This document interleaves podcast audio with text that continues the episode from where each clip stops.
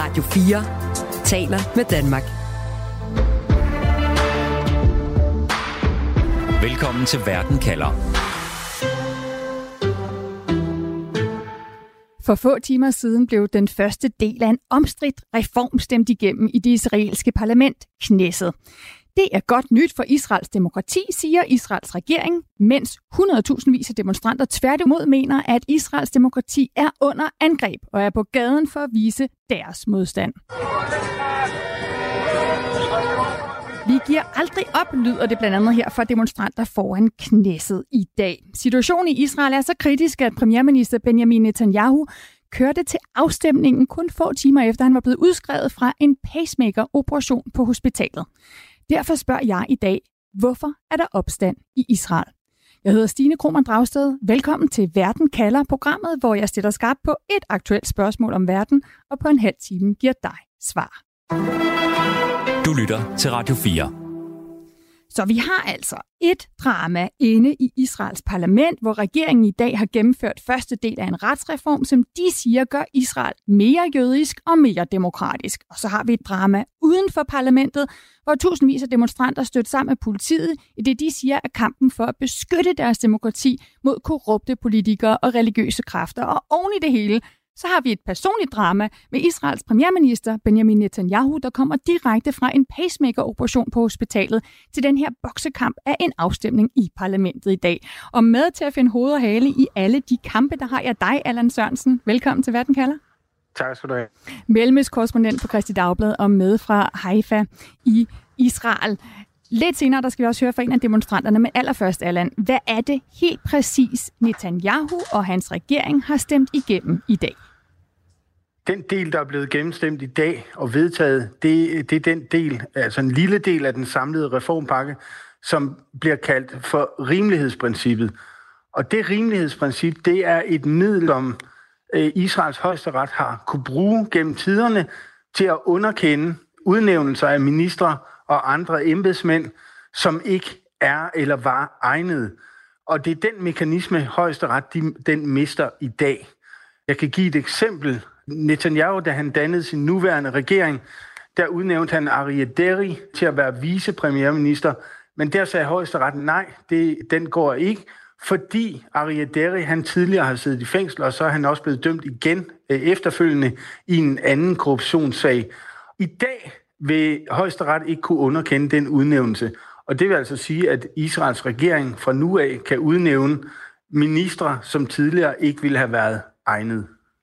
Så afstemningen i dag er altså en del, altså starten på en domstolsreform, som regeringen siger skal tøjle den her højeste ret, som de mener er, er elitær og aktivistisk, mens demonstranterne uden for knæsset mener, at domstolsreformen er et forsøg på simpelthen at ødelægge magtens tredeling og dermed jo undergrave Israels demokrati. De frygter, det vil gå ud over blandt andet kvinders og mindretals rettigheder. Det skal vi høre om senere. Allan, Israels minister for national sikkerhed, han siger, at afstemningen i dag kun er begyndelsen. Hvad er næste skridt? Ja, næste skridt, det vil så være andre punkter af den øh, langt mere omfattende øh, reformpakke, altså som indeholder øh, andre tiltag mod højesteretter, som, og som vil underkende i sidste ende hvis øh, gennemført, så vil det underkende og underminere højesteret fuldstændig. Og det vil placere al magten hos øh, den siddende regering, inklusiv udnævnelse og udpegning af øh, højesteretsdommer. Og så har man ifølge de israeler, der går i gaden, og dem, der er bange for, at øh, demokratiet er under angreb, så har man en autoritær stat, eller Polen, Ungarn, måske Tyrkiet, altså hvor regeringen, den siddende regering, bestemmer øh, det hele, og der er ingen bremsemekanismer udenom regeringen. Netanyahus magt hviler jo på støtten fra det yderste højre, som han har dannet koalitionsregeringen med, og som er primus motor i denne her reform. Hvorfor mener de, altså det yderste højre, at afstemningen af reformerne, at de er så afgørende for Israel? Hvad er det, de vil? De vil have et andet Israel, de vil have lov til at bestemme. De har følt sig undertrykt i mange år at den her elite, som de øh, beskylder højeste ret for at være, altså en elitær, en liberal instans, og de vil gerne, og det siger de også, og der, i hvert fald der skal de have noget credit, ikke? Altså, fordi de, de siger tingene mere eller mindre lige ud. Altså, de vil have mere vægt på religion, de vil have mere vægt på deres rettigheder, som ikke nødvendigvis øh, stemmer overens med, med en liberal livsopfattelse, altså livsanskuelse. De vil have, altså på den Hvordan måde det for eksempel? står de ideologisk. Jamen altså, de vil have dels nu, altså vil de have lov til at udnævne dem, udskiftede de dommer, som sidder og vil have sat nogle mere mindre liberale dommer ind, altså en, en langsom udskiftning af, af højesteret. Men også for eksempel, at i alle mulige familieanlægner, at man i Israel i fremtiden kan give for eksempel rabinerne mere magt og få dem øh, taget ind, ind over i, i retslige processer.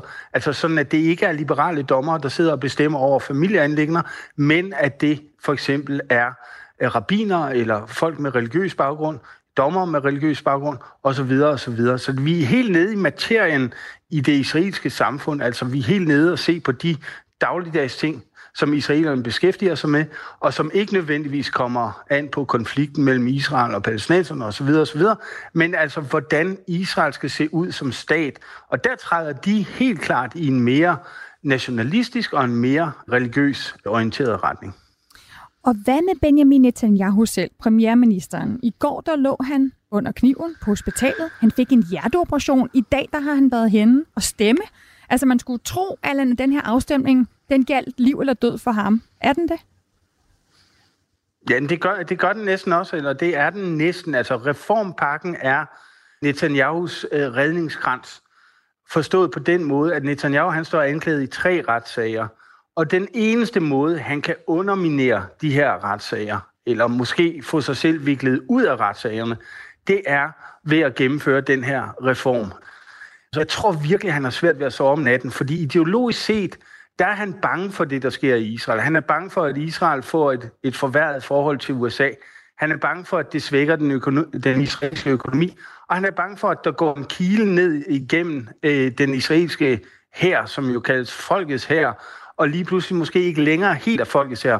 Men han er nødt til at, at, at holde sig, øh, altså han er nødt til at fortsætte med at støtte den her øh, reformpakke, hvis han, hvis han vil øh, have en ende på sin egen retssag.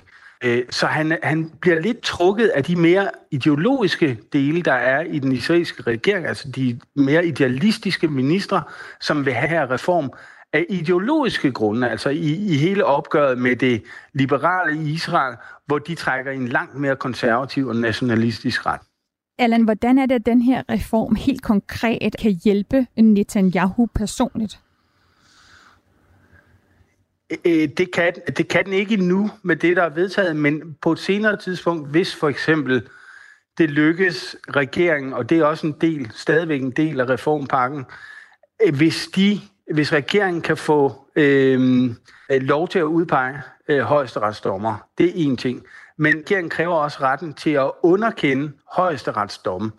Det vil sige, at hvis højesteret siger, at den her lov den er for racistisk, eller den er for urimelig, eller et eller andet andet, så kan regeringen sige bagefter med, med et spinkelt flertal på 61 ud af 120, så vil sige, okay, vi forstår højesterets holdning, men vi gennemtrumfer loven alligevel så kan de gøre det til lov. Og der kan man jo sagtens få sig en lov, hvor for eksempel regeringen gennemfører en lov, der hedder, at en siddende premierminister, som Netanyahu er i øjeblikket, kan ikke blive dømt ved i, i en retssag.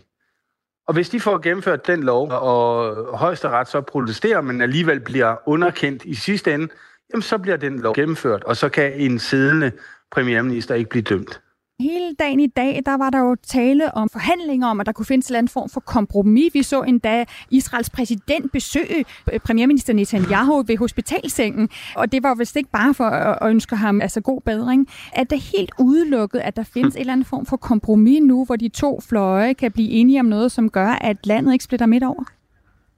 Det kan de måske senere hen ad vejen. Altså, hver, hver, øh, hver nyt emne i den her reformpakke, det vil jo selvfølgelig være en ny debat. Og derfor tror jeg, det er vigtigt for regeringen i den her omgang, og lige før øh, parlamentet går sommerferie, og man mødes først igen i parlamentet den 15. oktober, så der er, altså, der er lang tid til, at man mødes igen. Så inden sommeren tror jeg, det var virkelig vigtigt, og det er derfor, der ikke er opnået noget kompromis i dag, fordi regeringen var op opsat på at sende et signal om, at man mener det alvorligt med, både med det, der blev vedtaget i dag, men også med resten af reformpakken, og måske burde oppositionen, altså dem, der går i gaden nu og protesterer, måske burde de begynde at indse, at selvom de går i gaden, og selvom de protesterer, og selvom de truer med ikke at møde op til værnepligt, jamen så vedtager regeringen reformbakken alligevel, fordi de har det parlamentariske flertal. Mm. Så der er et meget højt spil fra regeringens side, fordi man selvfølgelig også er klar over, at det her, det, det dør ikke ud. Altså det går ikke i sig selv i løbet af en dag eller to. Godt, nu har vi ligesom fået styr på, hvad der er sket i dag inde i parlamentet i Knesset, og blandt dem, der altså har det politiske flertal til at gennemføre de her omstridte reformer i Israel. Imens uden for Knesset, der har demonstranter spærret vejene, de har forsøgt at spærre indgangene til parlamentet, de siger, at de ikke giver op. Lad os høre fra en af de hundredvis af israeler, der har været på gaden over weekenden, og høre, hvad hun mener, der er på spil. Du lytter til Verden kalder på Radio 4. For med mig fra Israel, der har jeg nu Michael Minitza Cohen. Hello, Michael. Hello. Thanks so much for being on the program. Thank you for having me. Let me just introduce you quickly to our listeners. Michal er altså 47 år, hun er selvstændig virksomhedsejer, hun er mor, hun har været med, siger hun, til næsten alle de demonstrationer, der har været igennem flere måneder. Så jeg vil gerne spørge hende, hvordan hun har det med, at regeringen nu har stemt en del af reformen igennem. Michael, first of all, you have been to almost all of the demonstrations, and today what you have demonstrated against was passed in your parliament, the Knesset. What is your reaction? Um, so, first of all, most of the reactions around me and my reaction are sadness and anger, mostly. Um, I'm actually speaking to you now, and when we finish speaking, I'm going back to the streets uh, with my friends. Everyone's leaving the houses to protest. Så Michael, hun fortæller her, at reaktionen var simpelthen, at man var triste, og man var vrede, og at så snart hun er færdig med at tale med mig, og alle dem, hun kender, de går tilbage på gaden for at demonstrere. So this is important to you, I can hear, Michael. Uh, you want to go back to the street, you're not uh, giving up. You, you told me also earlier today that you will never give up uh, this fight. Who is the fight between as you see it? So I basically see it. I mean, uh, everyone talks about democracy and uh, the fight, but I think the fight is both on a macro level and a micro level. And if I look on the micro level of my own, it's basically freedom freedom to be who I am, freedom to choose what I want to do, when I want to do. Um, and that is on my own personal level. But I think um, it's it's the the fight here or the what we're what we're trying to do is keep Israel or keep our country uh, a democracy in a way that we can all live together. At the moment, it's basically a few radical people who are serving their own self interest who are trying to control most of the population. Okay, let me just quickly translate. Det, som Michael hun siger her, det er altså, det handler selvfølgelig om demokrati, først og fremmest. Og det gør det både på et mikro- og et makroniveau. Altså på et mikroniveau for hende helt personligt, det handler det om frihed til at få lov til at være den, hun gerne vil være. Altså for eksempel om kvinderettigheder.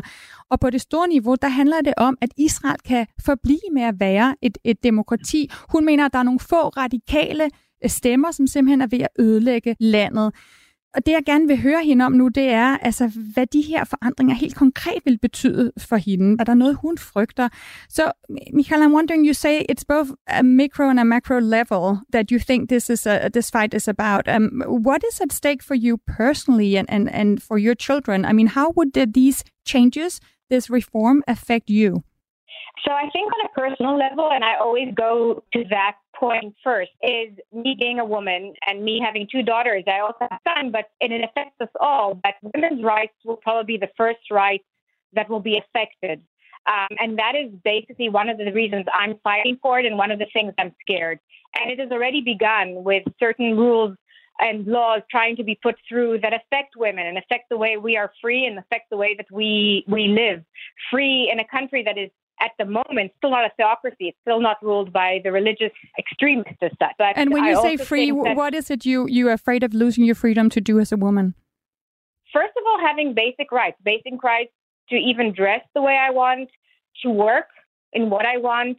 Um, a lot of the, the the talk you hear on the extremist side, and which is an extremist side, is basically that women were only born to do one thing, which is uh, have babies. That's what it feels like, that we have no other purpose. So first and foremost is to keep our jobs, is to keep our freedom to dress what how we want, um, to, to to be whoever we want. We don't have to cover ourselves. We don't have to speak in a certain way. and also on a macro level is continue serving in the army, continue being in uh, top positions. So that's part of it. Okay, så Michael, hun fortæller altså her, at det, der er personligt på spil for hende, og, og også for hendes to døtre, det, det er faktisk noget, hun allerede mener bliver påvirket nu, altså kvinders rettigheder. Og det er helt konkret. Hun mener, at, øh, at lige nu der kan der være en fare for, at kvinder kan ende med ikke at kunne få lov til at klæde sig, som man gerne vil, ikke kan få lov til at tage de job, som de gerne vil. At dem, der lige nu sidder og har magten over Netanyahu og regeringen, de ser på kvinder som nogen, der egentlig først og fremmest er til for at få babyer. Altså at det, kvinders eneste formål det er at være en slags fødemaskiner. Og så siger hun selvfølgelig også, at det også handler om et land, hvor kvinder skal stadig have lov til at være i herren, som de er lige nu i Israel, og kan have karriere. Så det, jeg godt kunne tænke mig at spørge Michael om, det er, hvad der sker med den modstand nu, hvis der er så stor modstand. Hvis der er 100.000 vis af israelere, der, der synes, de skal gå på gaden og vise modstand, hvorfor kan de så ikke demokratisk stemme den her regering ud? Så Michael, I'm wondering, I have talked to Israelis on this program who believe that these reforms will protect Israel's democracy against an elitist and liberal and activist court, who they say overrule the political majority. And I know that you disagree with this majority, but you have had an election just last year. If so many Israelis like you are against these changes, why do you need to take this fight to the streets? Why not just vote out the government? So, uh, first of all, they are right because it was a democratic election and um, a coalition was built and created, but I can't say that the majority voted for this coalition and, and, and these people to represent us. That's that's first and foremost. Um, saying that it won't affect and it's for the good and stop with the elitist, it's kind of these sentences that you hear over and over. And I always like to say that if you look at Benjamin Netanyahu, he's probably one of the most elitist people out there. Those are the people that supposedly they are fighting. He is the one who's leading this this this tear between the society of telling people you have elitist people on one side who want democracy and freedom, and you have the poor people who don't get anything else, and they're the ones who need representation. So I'm trying to speak about it as, as mm. shortly as I can, but that's part of the problem. Um, with regards to having another election, it's not the problem of the election. It's the problem of, at the moment, I think, is that there's such a tear in the in the in the country between people. And ultimately, if you look at the people and you meet the people and you speak to people, you understand that we all want the same thing. And it's kind of the politicians playing with us trying to see what they can get out of it. So the current government that we do have, and I'm not talking right wing or left wing, is a government that is serving their own self interest. They are doing things for themselves and not for the people. So, uh, Michael, if you can please hang on, I would like to return to you a little bit later in the program. Um, let me just translate your point here. Så det, Michael, hun altså siger her, når jeg spørger hende om, hvorfor det ikke er lettere at prøve at stemme den her regering ud, i stedet for at protestere på gaderne, det er, at det er rigtigt, at der har været et demokratisk valg, og den her regering øh, fik et flertal. Men at hun ikke mener, at det ikke betyder, at den her regering faktisk selv er meget elitær. Netanyahu, Benjamin Netanyahu, premierministeren, er elitær, og at det er dem, der leder regeringen, de spiller befolkningen ud mod hinanden, de udnytter den splittelse, der er i samfundet, og de tænker først og fremmest på dem selv. Allan Sørensen, mellemøstkorrespondent for Kristi Dagblad. Du har lyttet med her til, hvad Michael øh, har at sige, som altså har været med demonstranterne, som skal tilbage på gaden.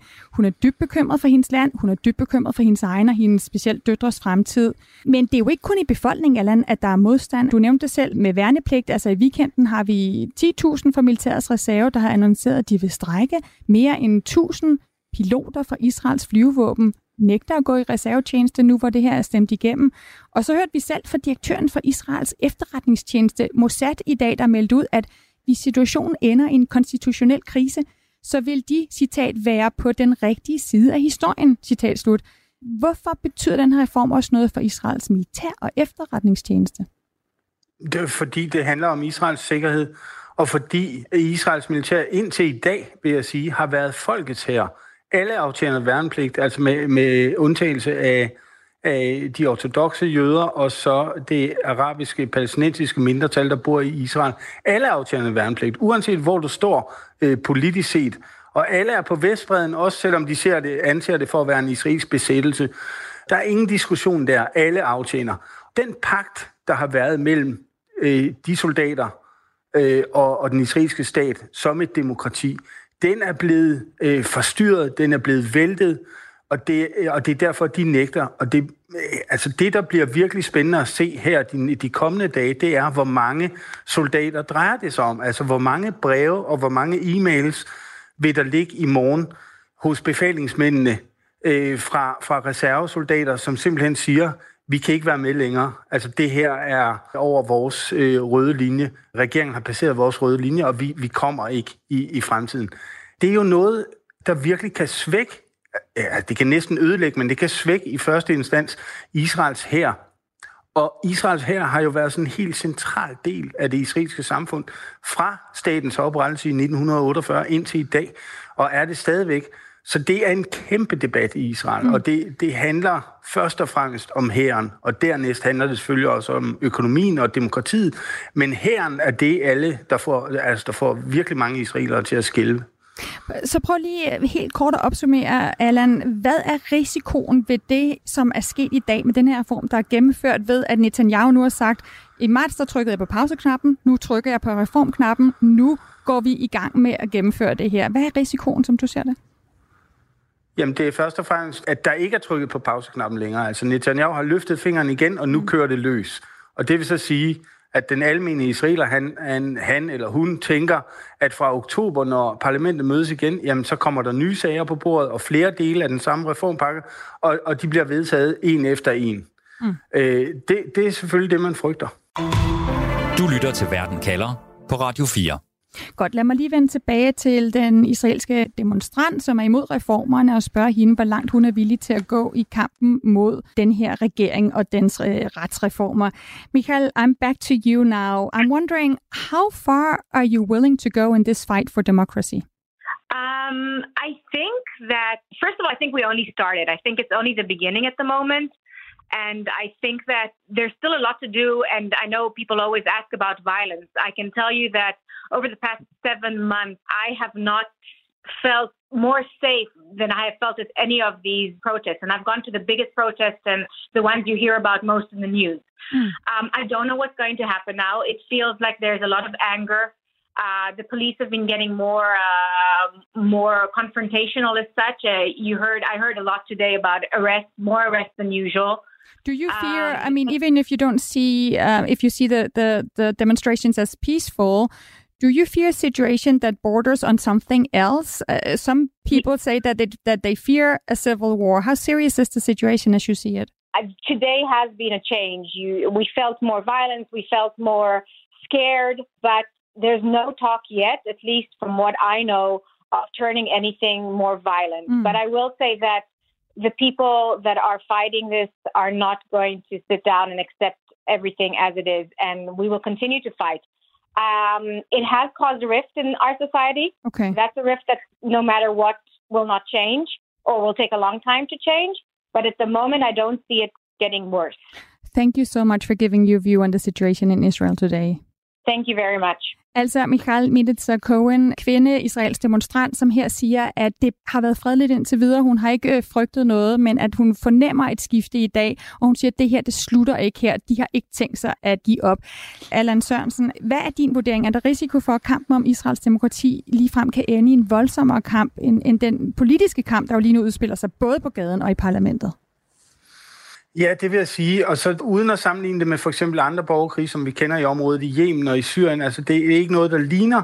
Men jeg vil sige, der al, næsten allerede er borgerkrigslignende øh, tilstande på den måde, at vi har chefer for Sikkerhedstjenesten, som du selv sagde, der er ude og sige, hvis det kommer til et konstitutionelt spørgsmål øh, eller dilemma, så står vi på den rigtige side. Altså forestil jer et scenarie, hvor øh, der er en konstitutionel krise i, i Israel, og så har du hærens ledelse, og du har efterretningstjenesternes ledelse ude mod regeringen. Altså, hvor de simpelthen, altså, så taler vi jo næsten om en, øh, altså en, øh, øh, altså næsten en revolution, altså en militær mm overtagelse af, af, af regeringen, altså hvor regeringen står over for militæret og sikkerhedstjenesterne. Så det er temmelig alvorligt. Men israelerne ved samtidig, og det er derfor, vi ikke ser våben endnu i, i gaderne, altså fordi israelerne er jo bundet tæt sammen, Og det her er endnu et skænderi ud af mange andre skænderier, som israelerne har haft i tidernes løb. Samtidig vil jeg sige, at det er det alvorligste skænderi, de har haft nogensinde, altså siden 1948 så indtil i dag. Okay. Det er den største uenighed og mest farlige uenighed. Radio 4 taler med Danmark. Lige her til sidst, Allan Tørnsen, skal vi nå en konklusion. Vi har altså en afstemning i Israel, som splitter landet. Det specielle er, at alle Israel er enige om, at Israels demokrati er under angreb. Men de er totalt delt i spørgsmålet om, hvem der udgør en trussel mod demokratiet. Allan, hvad er din konklusion på dagens spørgsmål? Hvorfor er der opstand i Israel? Det er et, først og fremmest, det her kommer til at køre, rulle videre, og det kommer til at køre videre, fordi de bliver ikke enige. Hverken i, i aften, og heller ikke i morgen, og heller ikke om, om, om seks måneder. Det her er en grundlæggende demografisk krig, fordi der har været en, altså der, der er sket en demografisk ændring i Israel. De, de liberale israelere er ved at komme i mindretal, og det var det, der skete til sidste, ved det sidste valg. Der er kommet en mere ekstremistisk regering, som trækker i en anden retning. Og jeg tror, at den demografiske udvikling vil fortsætte, og det er den, der kommer til at, at, at være afgørende i fremtiden. Altså, det er den siddende regering, der hen ad vejen vil trække det længste strå i mine øjne, og derfor vil de vinde den her kamp om Israels demokrati. Sådan lød vurderingen fra Allan Sørensen. Tusind tak for at være med i Verden kalder. Det var så lidt. Mellemøstkorrespondent for Christi Dagblad med fra Haifa. Dagens øh, program var tilrettelagt af Nikolaj Torgård Henriksen og mig, Stine Krohmann Dragsted. Vi har brugt lydklip fra den israelske avis Haaretz. Du har lyttet til en podcast fra Radio 4. Find flere episoder i vores app, eller der, hvor du lytter til podcast.